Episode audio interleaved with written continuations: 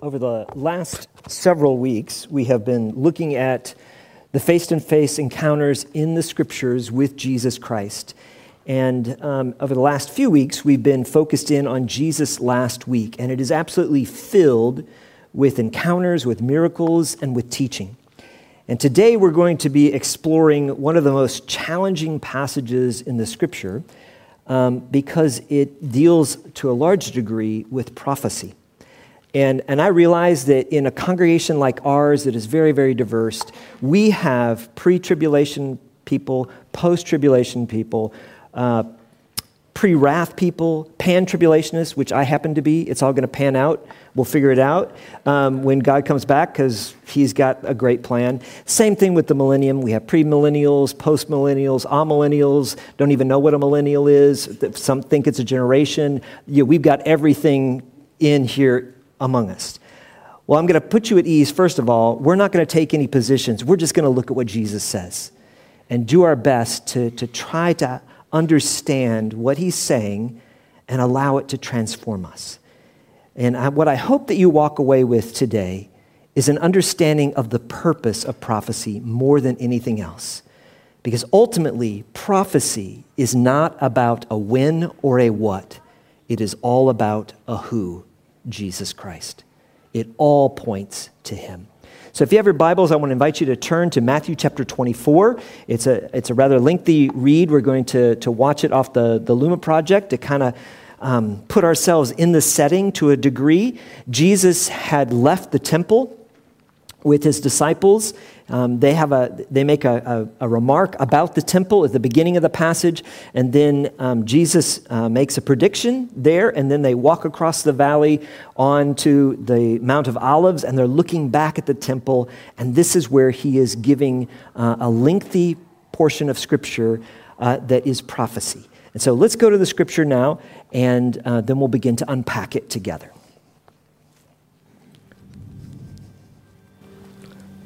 Jesus left the temple and was walking away when his disciples came up to him to call his attention to its buildings. Do you see all these things? He asked.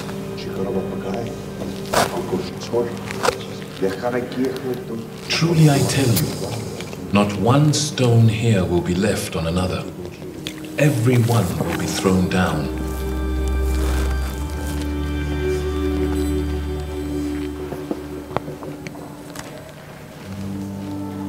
As Jesus was sitting on the Mount of Olives, the disciples came to him privately. Tell us, they said, when will this happen? And what will be the sign of your coming and of the end of the age? Jesus answered, Watch out that no one deceives you. For many will come in my name, claiming, I am the Messiah, and will deceive many. You will hear of wars and rumors of wars. But see to it that you are not alarmed. Such things must happen, but the end is still to come. Nation will rise against nation, and kingdom against kingdom. There will be famines and earthquakes in various places. All these are the beginning of birth pains. Then you will be handed over to be persecuted and put to death and you will be hated by all nations because of me. At that time, many will turn away from the faith and will betray and hate each other. And many false prophets will appear and deceive many people. Because of the increase of wickedness, the love of most will grow cold. But the one who stands firm to the end will be saved. And this gospel of the kingdom will be preached in the whole world as a testimony to all nations. And then the end will come. So when you see standing in the holy place the abomination that causes desolation, spoken of through the prophet Daniel, let the reader understand. Then let those who are in Judea flee to the mountains. Let no one on the housetop go down to take anything out of the house. Let no one in the field go back to get their cloak. How dreadful it will be in those days for pregnant women and nursing mothers. Pray that your flight will not take place in winter or on the Sabbath. For then there will be great distress, unequaled from the beginning of the world until now, and never to be equaled again. If those days had not been cut short, no one would survive. But for the sake of the elect, those days will be shortened. At that time, if anyone says to you, Look, here is the Messiah, or There he is, do not believe it. For false messiahs and false prophets will appear and perform great signs and wonders to deceive, if possible, even the elect. See, I have told you ahead of time. So if anyone tells you, there he is, out in the wilderness, do not go out, or here he is, in the inner rooms, do not believe it. For as lightning that comes from the east is visible even in the west, so will be the coming of the Son of Man. Wherever there is a carcass, there the vultures will gather. Immediately after the distress of those days, the sun will be darkened, and the moon will not give its light. The stars will fall from the sky, and the heavenly bodies will be shaken. Then will appear the sign of the Son of Man in heaven. And then all the peoples of the earth will mourn when they see the Son of Man coming on the clouds of heaven with power and great glory. And he will send his angels with a loud trumpet call, and they will gather his elect from the four winds, from one end of the heavens to the other. Now learn this lesson from the fig tree. As soon as its twigs get tender and its leaves come out, you know that summer is near. Even so, when you see all these things, you know that it is near, right at the door. Truly I tell you, this generation will certainly not pass away until all these things have happened. Heaven and earth will pass away, but my words will never pass away. But about that day or hour no one knows, not even the angels in heaven, nor the Son, but only the Father. As it was in the days of Noah, so it will be at the coming of the Son of Man. For in the days before the flood, people were eating and drinking, marrying and giving in marriage, up to the day Noah entered the ark. And they knew nothing about what would happen until the flood came and took them all away. That is how it will be at the coming of the Son of Man. Two men will be in the field. One will be taken and the other left. Two women will be grinding with a handmill. One will be taken and the other left. Therefore keep watch, because you do not know on what day your Lord will come. But understand this, if the owner of the house had known at what time of night the thief was coming, he would have kept watch and would not have let his house be broken into. So, you also must be ready, because the Son of Man will come at an hour when you do not expect him. Who then is the faithful and wise servant, whom the master has put in charge of the servants in his household to give them their food at the proper time? It will be good for that servant whose master finds him doing so when he returns. Truly I tell you, he will put him in charge of all his possessions. But suppose that servant is wicked and says to himself, My master is staying away a long time. And he then begins to beat his fellow servants and to eat and drink with drunkards. The master of that servant will come on a day when he does not expect him, and at an hour he is not aware of. He will cut him to pieces and assign him a place with the hypocrites, where there will be weeping and gnashing of teeth.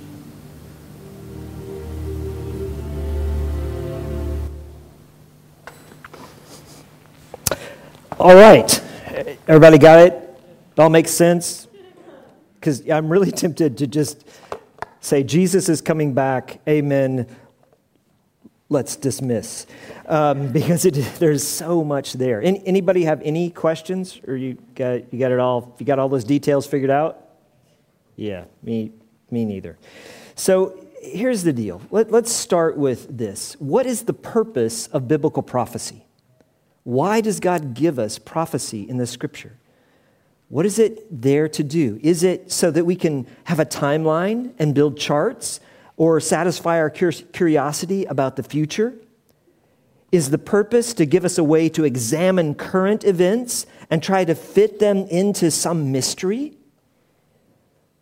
No, I believe God's purpose in prophecy is far greater than that. Prophecy is incredibly important. I can share with you as a personal testimony that it was study on prophecy that God used to prompt my heart in, to a certain degree, build some fear in me about his return and facing him as judge that he used to bring me to personal faith in Jesus Christ. So I'm deeply indebted to prophecy.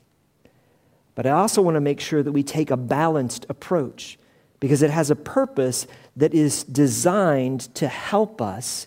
And the, way, the best way I know to explain really the purpose of prophecy is I, I, I, asked my eye doctor, the wonderful and beautiful Nina. If you need an eye doctor, by the way, over, right over here, Janina is amazing.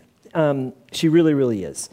And uh, I am indebted because I can see you because of her work. So I'm very, very thankful. So she has helped me out and, and provided this wonderful set of lenses and eyeglasses here because this is the purpose of prophecy. Its purpose is to correct our focus, to have us look again at God with a clear understanding of who He is the purpose of prophecy is not so that we can figure out timelines, not so that we can figure out what comes next necessarily. It is ultimately to correct our focus on our vision of God. So let me give you some things to begin. We're going to come back to this in a moment when we get to the passage, and I, I hope it will be helpful as I try to explain this to us. First of all, prophecy affirms God's message. Fulfilled prophecies of the past remind us um, that the prophecies of the things yet to come are true, and we can be confident that they will be fulfilled. That means that we should live each day in light of that hope and of that certainty. Jesus has told us that he's coming back. The first thing that that, that should do is make us live expectant of his return. And to think of each day, if Jesus was to come back today, would my heart be ready? Would I be about the things that really are important in my life?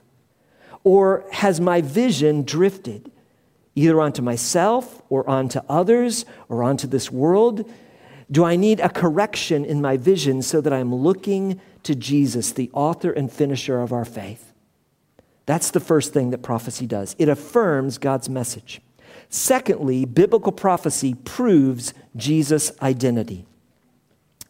In Jesus' first coming, his incarnation, his virgin birth, his sinless life, the miracles that he performed, the teaching, his suffering upon the cross, his burial, resurrection, ascension, and the giving of the Holy Spirit to the church fulfilled over 300 biblical prophecies perfectly. There's, there is absolutely no way anyone except for God, the one that God had revealed in his word, could have come close to fulfilling all those prophecies unless he truly was God in the flesh, Emmanuel, God with us. Biblical prophecy gives us assurance that God is working even in the darkness. Because so often the prophecies that we see in the scripture connect with people who are discouraged, who are broken, who are in captivity, who are in prison. And God reminds them that one day He will balance the scales. He is not only the suffering servant who came as our Savior, He is the righteous judge who will wipe away every tear, who will heal every disease, and who will bring justice to the earth. In other words, He is our hope. Biblical prophecy also encourages endurance to persevere in the midst of trial, of difficulty, and especially in persecution. Biblical prophecy also promotes obedience. And if you're going to take, take away one thing uh, above any, uh, anything else that you may get today, it is this the study of biblical prophecy should always result in obedience now rather than an obsession with what is next. That's why he gives it to us obedience now rather than an obsession with what is next. And that's why prophecy is designed to correct our focus, to remember that God is God and that all of us will give an account before Him. When it comes to prophecy that we see in the scripture, we have two equal dangers. On the one hand, we can obsess over it and try to fit current events into a conspiracy of ideas and try to make everything fit and, and figure out who each person is that's identified in the scriptures and prophecy, and we become obsessed with the what's next. The other danger is that we avoid it and we are ignorant of what God has chosen to reveal to us and the reminder that He is pointing us towards. So we want to take it seriously, but also we want to look for Jesus in the midst of it. And that brings me to my second point. The purpose of prophecy is to correct our focus. The person of biblical prophecy, all biblical prophecy, ultimately is Jesus. I want you to turn the, the book that is most known for um, prophecy is the book of Revelation. And um, I'm going to help you understand the book of Revelation in one sentence, okay? If you'll turn there to Revelation chapter 1, verse 1. Okay? I'm going to, first of all, it's not revelations. I know lots of times you hear people say it that way and preachers say it that way. It's a revelation, just one, it's singular, okay? Now, what I want you to do to understand the book of Revelation, all you have to do is read the first phrase. And if you have the NIV, look on the screen because the translation in the NIV is actually a little bit off from, from the original language. So I'm, we're going to put it on the screen. What is the first phrase? Say it together. The revelation of. That's what it's all about. It's not about events, although it talks about those. It's not about a timeline, it's not about figuring everything else. It's the revelation of a person, of Jesus Christ. When we look at prophecy from that perspective, it changes everything. For one, it takes the pressure off because we're not trying to figure out all of God's plan. We're looking for how we can serve, honor, and glorify Him. That's its focus. Prophecy is what led Anna and Simeon to be diligently praying that they would see the Messiah in their lifetime. And they saw Jesus as a baby when he's dedicated at the temple. You see, they knew prophecy, but prophecy pointed them to a person, to Jesus himself. They weren't obsessed with figuring out how everything fit together. They were focused in and praying that the Lord would allow them to see the Savior. The end of Revelation concludes and shows us again who this book is about. The ending of it in, in Revelation 22, 20, and 21 says this He who testifies to these things says, which is Jesus, Surely I am coming soon, which means suddenly. Amen. Come, Lord Jesus. The grace of the Lord Jesus be with all. Amen. Revelation and all prophecy ultimately is about Jesus. And it should always point us to Jesus. Well, when we come to this particular passage, it's a very we only read in, on the screens, we only read half of Jesus' teaching. And to, to understand it, we're actually going to go to the part we didn't see. We're going to go to the end of the prophecy to see the point that Jesus wants to make, and then we're going to back up and begin to look at part of it. Any of you who are getting nervous about how long I'm going to go, eventually I will just stop. Okay? Because uh, I'm never going to get through hardly any of it, to, to be honest. It's, it's, it's just, there's just so much here. But let's look at the point Jesus wants to drive home in the purpose of this prophecy. Everything that we heard in Matthew 24 and what he's going to tell us in parables in Matthew 25. Let's look what he says, beginning in verse 31 of chapter 25. When the Son of Man comes in his glory, and all the angels with him, then he will sit on his glorious throne. Before him will be gathered all the nations, and he will separate people one from another, as a, sep- uh, as a shepherd separates the sheep from the goats. And he will place the sheep on his right and the goats on the left. Then the king will say to those on his right, Come, you who are blessed by my Father, inherit the kingdom prepared for you from the foundation of the world. For I was hungry, and you gave me food. I was thirsty, and you gave me drink. I was a stranger, and you welcomed me. I was naked, and you clothed me. I was sick, and you visited me. I was in prison, and you came to me. Then the righteous will answer him, saying, Lord, when did we see you hungry and feed you, or thirsty and give you drink? And when did we see you a stranger and welcome you, or naked and clothe you? And when did we see you sick or in prison and visit you? And the king will answer them, Truly I say to you, as you did it to one of these, the least of my brothers or sisters, you did it to me. This is the so what of the whole passage that Jesus is teaching. He's teaching us about his second coming. He's teaching us about events that are going to unfold for the purpose of reminding us that he has called us to be his hands and feet, to be Jesus to the people around us. And that if we fail in that, it doesn't matter how much we've figured out about a time sequence of events. If we fail in this, we fail the test. In fact, it goes on to say that if we fail in that, if there's not evidence of our faith that produces love for others in a practical way, then we're not really saved. We don't really have a relationship with God to begin with. And we face Him not as Savior, but as Judge.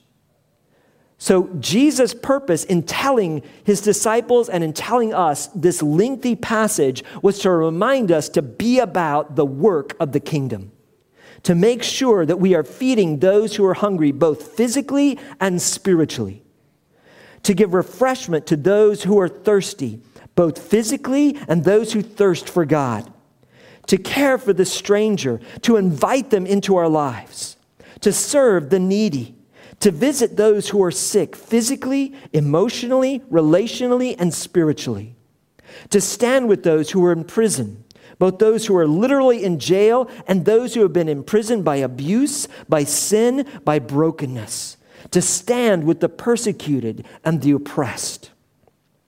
These actions measure out our love, our love for God and prove whether or not it is real. They are a vision test to see if our eyes are on ourself or on Jesus Christ. And to those who choose to love in this way, to love God in this way that naturally results in a love for others, he says this The king will say to those on his right, Come, you who are blessed by my Father, inherit the kingdom prepared for you from the foundation of the world. Our reward comes because we love God, because we love Jesus enough to be his hands and his feet to the people around us. That's the purpose. He's showing us that prophecy is designed to point us back, to refocus our lives on what is ultimately important. So now let's go back and let's look at this passage. And I'm going to just give you a, a, few things that I hope will help at least begin a process of you being able to explore it and understand it. So let's back up just a couple verses before where we um, saw in Matthew 24 to the end of Matthew 23. Jesus says this in verse 37 O Jerusalem, Jerusalem, the city that kills the prophets and stones those who are sent to it, how often would I have gathered your children together as a hen gathers her brood, her chicks, under her wings? And you were not willing. See, your house is left it is left to you desolate, which means empty. For I tell you, You will not see me again until you say, Blessed is he who comes in the name of the Lord. Jesus' love for us, even for those who rebel against him, is powerful. He is weeping over Jerusalem, even though the religious leaders of Jerusalem and many of the people had rejected him. In fact, they were seeking for a way to crucify him. And he weeps over Jerusalem. The other time in the scripture when we see Jesus weeping was at the death of his friend Lazarus. But here he is weeping over the loss because he knows that judgment is coming. That's the background that then begins chapter 24. Let's look at what it says.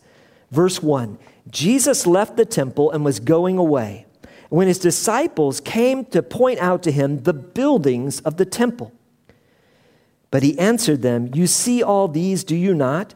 Truly I say to you, there will not be uh, left here one stone upon another that will not be thrown down. The disciples are looking and they see the incredible beauty and majesty of the temple. And in a little bit, I'm going to show you just how majestic this temple was. It's absolutely incredible. But Jesus is predicting, he's saying, because his house, his temple has been left desolate. It is no longer a house of prayer for all nations. It is no longer a place where people find forgiveness and connection to God. Because it has been emptied of everything it was intended to be, judgment is coming upon the temple and upon Jerusalem. And he's going to tell his disciples exactly how that's going to happen. And he predicts specifically that every stone of the temple will be taken apart.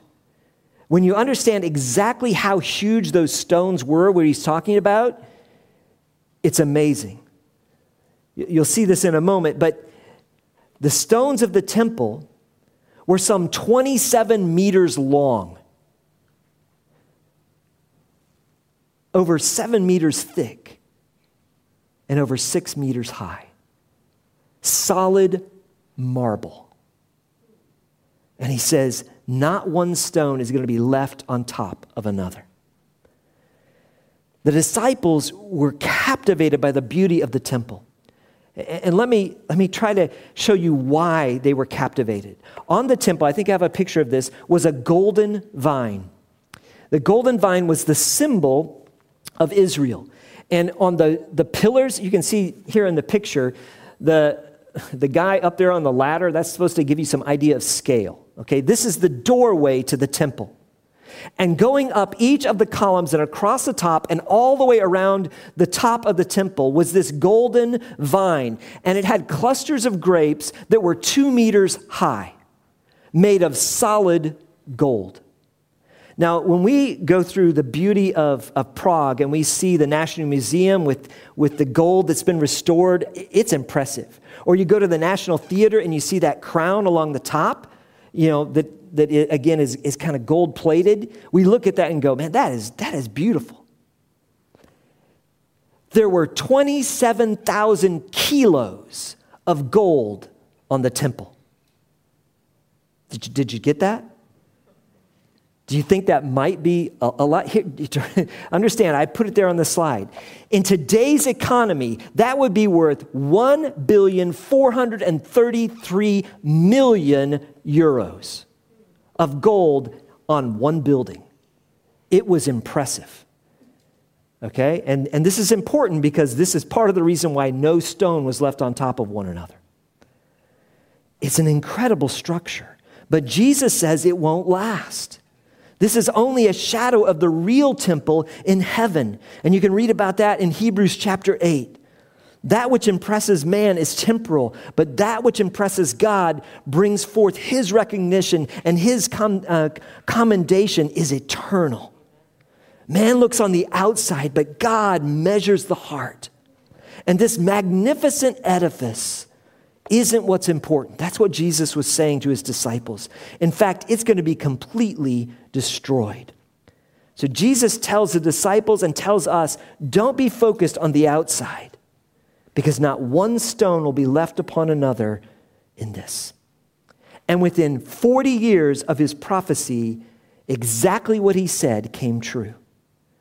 Jerusalem was taken by the Roman armies under the command of Titus in 70 AD. And the account of the siege and destruction of the city um, is left to us by a historian named Josephus. He was a Jewish priest who was actually a captive in the city that the Romans would send out to, to talk to the people and to record the events. And he recorded the siege of what happened in the temple and in Jerusalem in his book entitled The War of the Jews.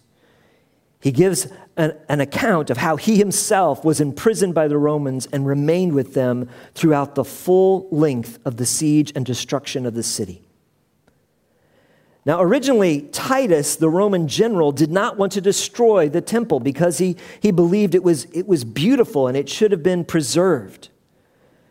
But unfortunately, what had happened was a group of Jewish zealots in 68 AD as they had rebelled against Rome, they took up um, occupation of the temple. They drove out the priests, and, the, and so there were warriors, Jewish uh, nationalists, or zealots they were called, in the temple, and they took it over and they cleared out. In fact, criminals were in the Holy of Holies, in the holy place.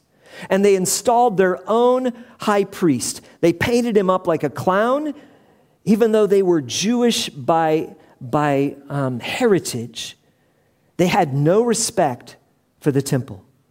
And the temple sacrifices that normally would go on were ended with the zealots.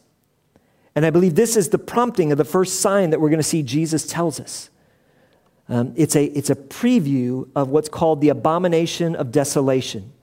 That means something incredibly wicked comes into the emptiness of the temple.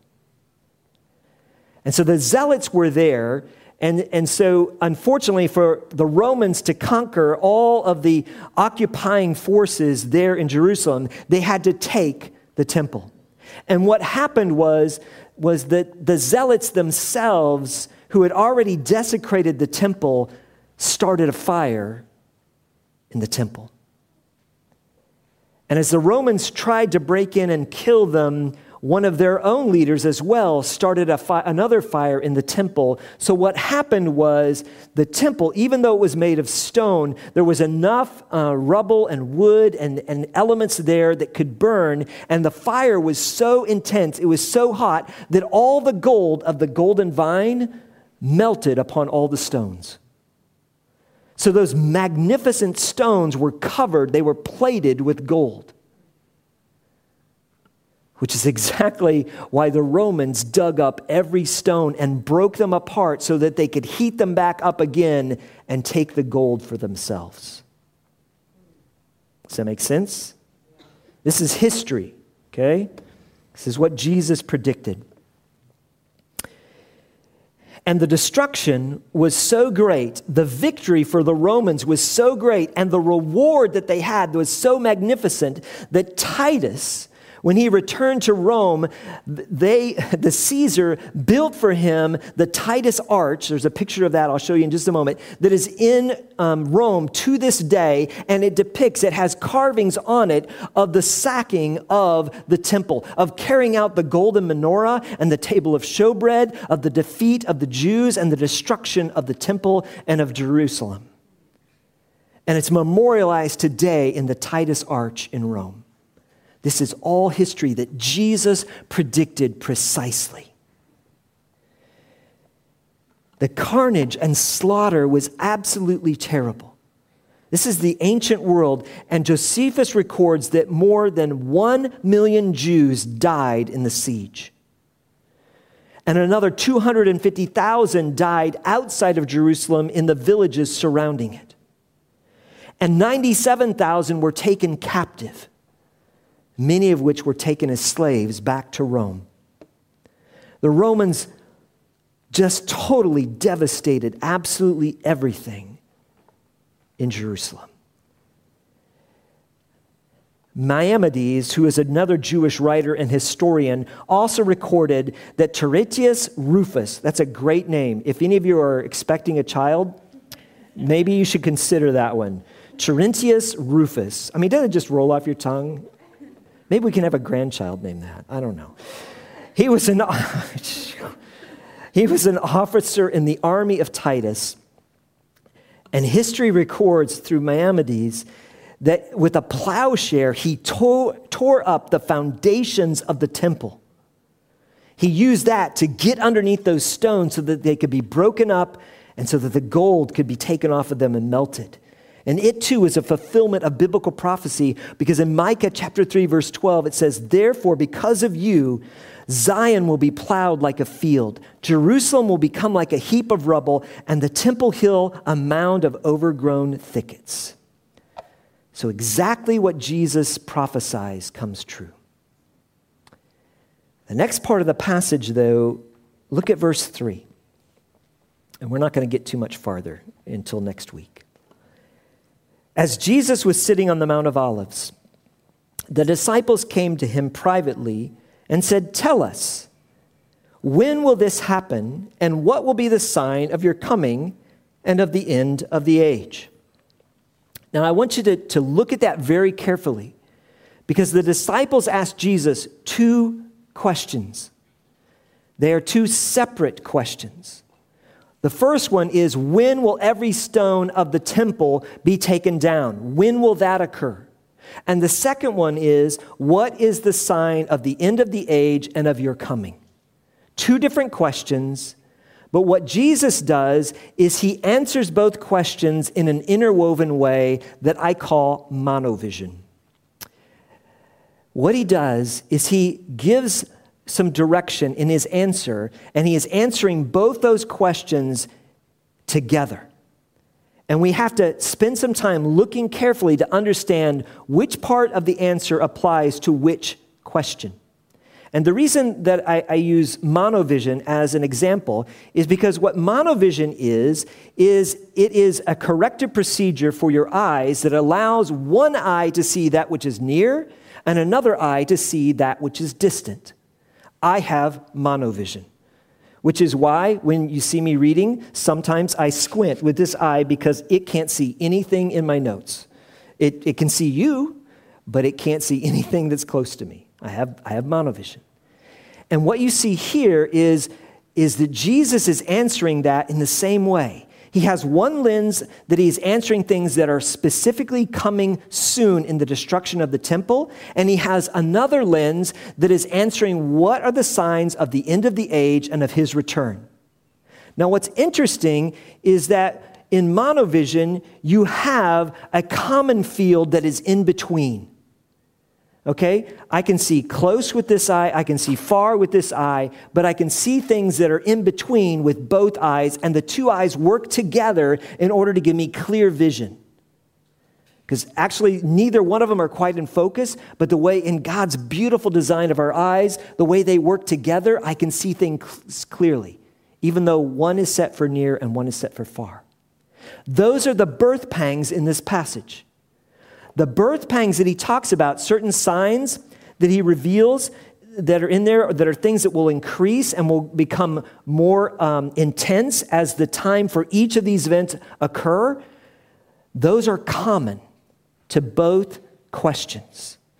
And, and the birth pangs are things like false messiahs, wars and rumors of war, famines, earthquakes, persecutions, apostasies, and false prophets.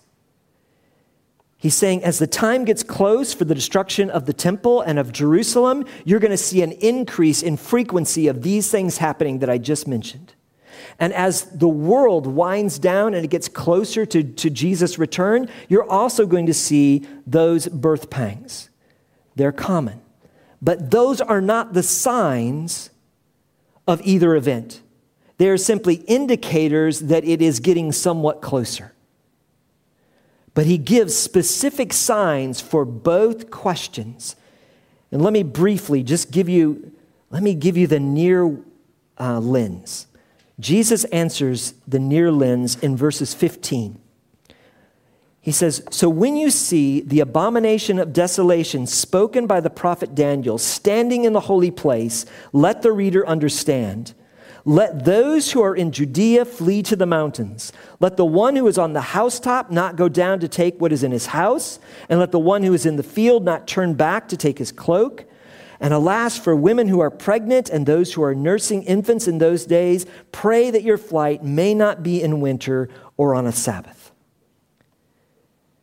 First of all, when you look at this passage, when you, if you look at it closely, you'll notice that Jesus uses a, a different type of, of, of speaking.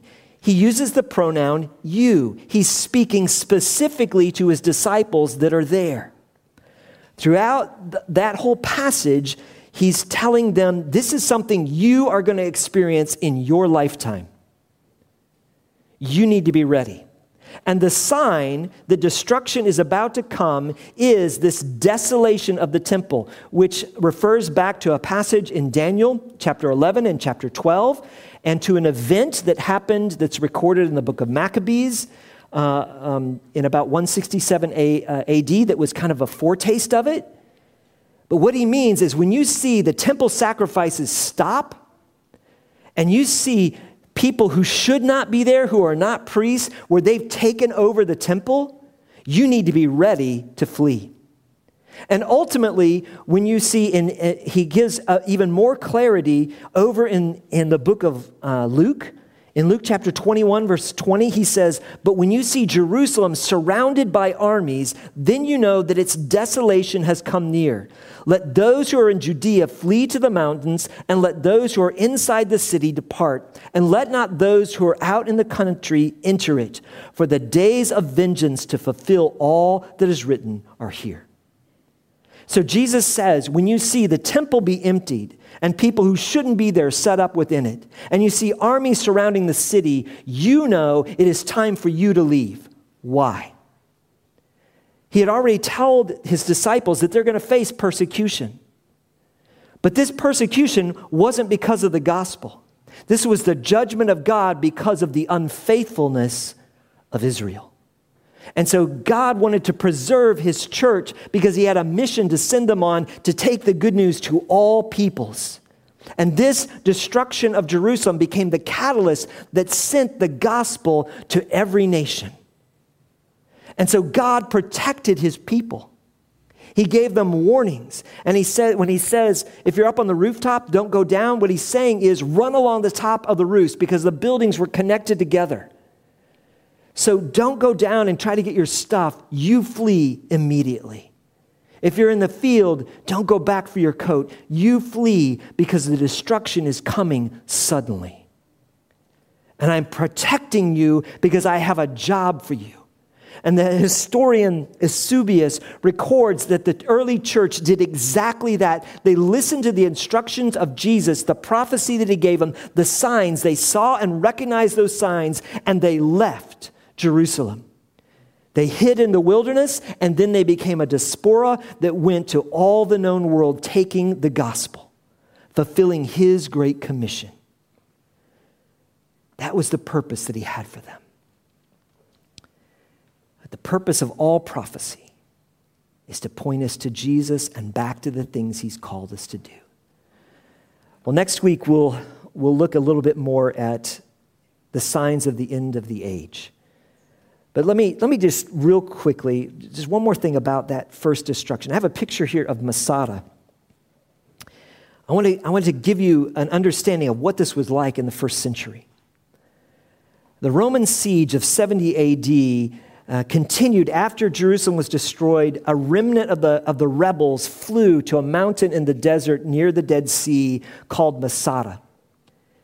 And if you go to Masada today and you look from above, you can still see the Roman base camp. You can still see a wall all the way around the mountain, and you can still see the siege ramp that they built to capture the mountain the evidence of exactly what took place, of exactly what Jesus predicted, is all throughout history. And that fulfilled prophecy should give us great confidence in the Word of God. It should strengthen our resolve to believe that God means what He says. And if He means what He says, we want to obey it. So we'll look at this some more next week, because, um, and I hope this is okay. I know it's tedious because there's a lot to it, but I hope it'll be beneficial as we look at it. And I'm not going to spend more than one week on it, but Um, if you have questions, feel free to write me, and I'll find somebody who has an answer um, that can help you because it is hard and it's confusing. Dear Heavenly Father, I thank you for your word. I thank you that you care enough about us to show us at least pieces of your plan and of your purpose, to allow us to see how you've predicted the events that will unfold so that our eyes can be refocused on you. And Lord, I pray that this week, as we go throughout our week, that you would truly refocus our thoughts, our hearts, and our actions on being your hands and your feet, on speaking your truth, on sharing the gospel with those around us here in this city. Lord, that you would use this reminder of how you perfectly fulfilled prophecy in the past to prompt us to obedience in the now. So, Lord, would you speak to each of us because we need to hear from you. And Lord, would you give us the grace to trust you more, to love you more, to love your church brothers and sisters in Christ more, to protect their unity, and to serve the needs of those around us as you would do. We ask these things in Jesus' name. Amen.